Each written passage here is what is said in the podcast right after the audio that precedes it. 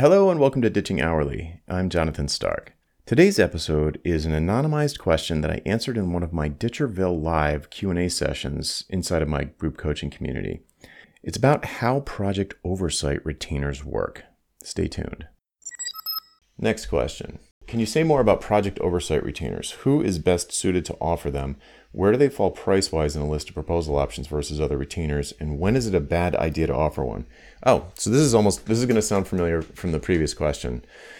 Uh, who is best suited to offer them? So, someone who has more recently transitioned from doing a thing to knowing how to do the thing and selling the knowledge, selling the know-how instead of selling the doing. So if you're if you think of the altitudes of involvement and you've got support and maintenance at the bottom, you've got execution or building in the middle or implementation, and then at the top you've got like strategy, high-level design, uh, positioning, those sorts of things at the top level, the more advisory things, and you're at the middle level, the execution, implementation, building level, and you're trying to get up to the strategy level, or you're starting to feel people people are starting to ask you CEOs are starting to ask you higher level questions.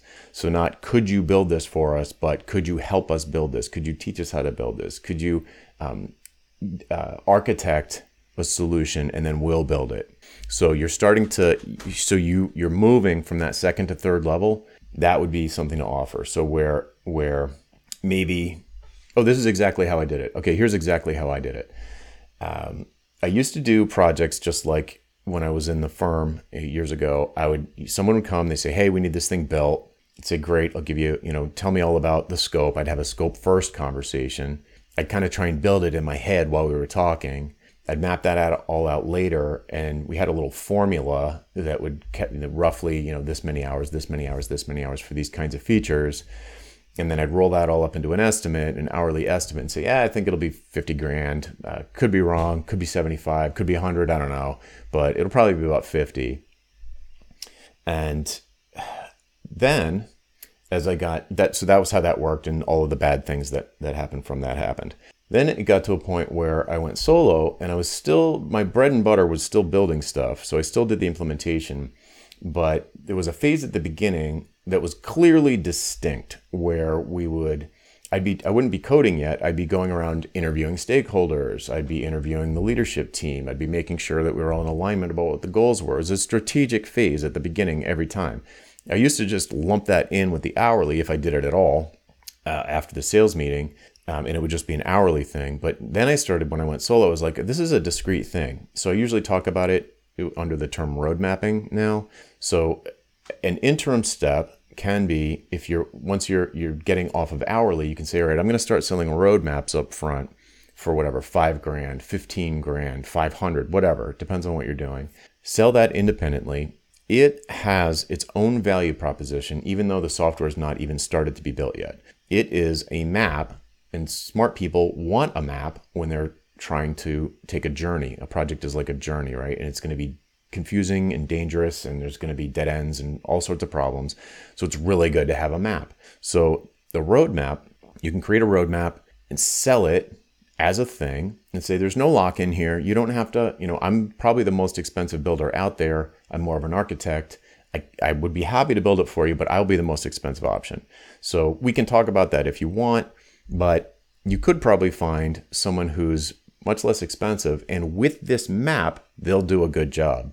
Or you could do it internally if they've got internal resources, or if they wanted to hire a developer or whatever the implementation is that you do, you know, a designer or whatever, marketer. So they could hire an internal internal person, do it, follow the map and do it themselves. They can hire someone cheaper and use the map to guide them along, or they can hire you for a ton of money to do it. And very often they'll just say like nope we just know you. We don't have the internal resources. We don't want to worry about finding someone cheaper that we don't trust. We trust you. We'll suck it up and we'll pay you. So the roadmap often turns into high ticket implementation if you want to do that. Here's what shifted for me. I didn't want to do implementation anymore but the client still wanted me to so in that scenario, I give them the roadmap. They're like, this is great. We have so much clarity now. We can see where we're going. We've got that feeling that we can see what's going to happen and how it's going to play out more or less. They have a lot more certainty. Could you please build it for us? And I would just say, I don't build these things anymore, but I can introduce you to some teams that you can hire yourself or you can use this internal couple of people I met when we were talking, or you mentioned you had. They're good enough, and I will oversee the project to make sure that they follow the map.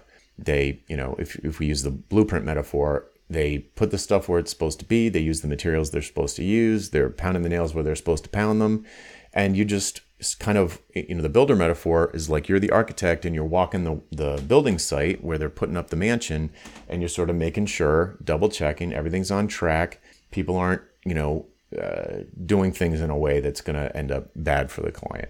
So you're become an insurance policy, but it's specific to that project. Generally, projects are going to go longer. The implementation phase almost never stays on track. So you're going to want to do this on a monthly basis. And then, you know, when the project's over, they don't need you anymore. Uh, so it's usually got it usually your the end of the engagement usually coincides with the launch or soon after the launch. In terms of pricing, I don't I didn't really price it differently. You know, I can't give you a specific price for it, but I, you know, my average price for something like this uh, centered around like 10 grand a month depended a little bit on if there was any travel. These days, there really doesn't need to be travel, probably. So, you know, I would think 10, if the project is, if they're going to spend like quarter of a million or more on the implementation with someone else, they'll probably spend 10 grand f- to make sure that there's not five extra months of implementation or even one extra month of implementation. 10 grand would be not, if you save them one month of implementation, implementation is going to be 40 or 50 grand a month probably you know, if, eh, I'm, I'm assuming software developers, you've got maybe two software developers, a designer, and a QA person. That's going to run you 30, 40 grand a month, or it could. So if you save them one month, that's worth the 10 grand. I mean, whatever it adds up. But anyhow, that I, I don't think for a project that's like in the six figures, low to mid six figures, it's reasonable to have someone that's getting paid five figures to kind of make sure that it stays on track. And the higher, the more dangerous the project is, the riskier the project is for the client, the more they're going to want to pay someone like you to make sure that the the house gets built the way that, that everybody planned on it getting built, and it doesn't go sideways, you know, six or twelve months from now. Um, when is it a bad idea to offer one? I think the it's a bad idea to offer one. Well, uh, they're all going to be obvious. It's a bad idea to offer one if you didn't click with the client because you're going to be married to them for at least at least three months, probably more like six, maybe more like nine or 12 or 18. So you really want to click with these people. You really want that to feel like there's mutual trust because weird things are going to happen. Um, so you want to make sure there's mutual trust. You want to make sure you click, you you like them, you get the same, you laugh at the same things. Like you really want to be friends almost with these people, like the kind of person you would be friends with after the project is over. So you know, any red flags I would run. Um, when is it a bad idea? Another bad idea is when this is so obvious it's almost not worth saying but if the if the implementation is too far outside of your expertise for you to really be considered or feel like an expert so, for example, if if I but you probably wouldn't do the roadmap in the first place if that were the case. But but let's just say someone comes to you and say, "Hey, we really trust you. You did such a great job with my other company. Now I'm at this new company. It's uh, this one's not PHP or this one's not Rails. This one's not React. This one's .NET, and you have absolutely no experience with .NET. Then I'd be like, oh, there's probably a lot of or NetSuite or Salesforce or whatever. They're probably you know in general you're smart and you've you've you're good at what you do. Um, but if there's a fundamental platform disconnect, you're going to have a hard time certainly operating at the level that you're used to operating at when the platform is something that you're comfortable with. But you're also going to have a hard time in any meetings where things get really technical, you're going to feel like an imposter, serious imposter syndrome. So, you know, I mean, it's again, it's almost silly to say, but if you don't feel like your expertise is perfectly aligned, uh, you you don't feel like you've done this a million times from Sunday and you know all the ways it can go bad, then I probably wouldn't probably wouldn't offer it. But again, you probably wouldn't have done the roadmap in the first place. Um, all right, hopefully that helped. If we've got follow ups, and, and maybe if you're, you know, if I use too many software examples, software development examples, and you need some specifics from a different industry, just uh, at message me in Slack afterwards. Um, all right. Hey, Jonathan again. Do you have questions about how to improve your business? Things like value pricing your work instead of billing for your time. or positioning yourself as the go to person in your space. Or maybe productizing your services so you never have to have another awkward sales call or spend hours writing another custom proposal. Book a one on one coaching call with me and get answers to these questions and others in the time it takes you to get ready for work in the morning.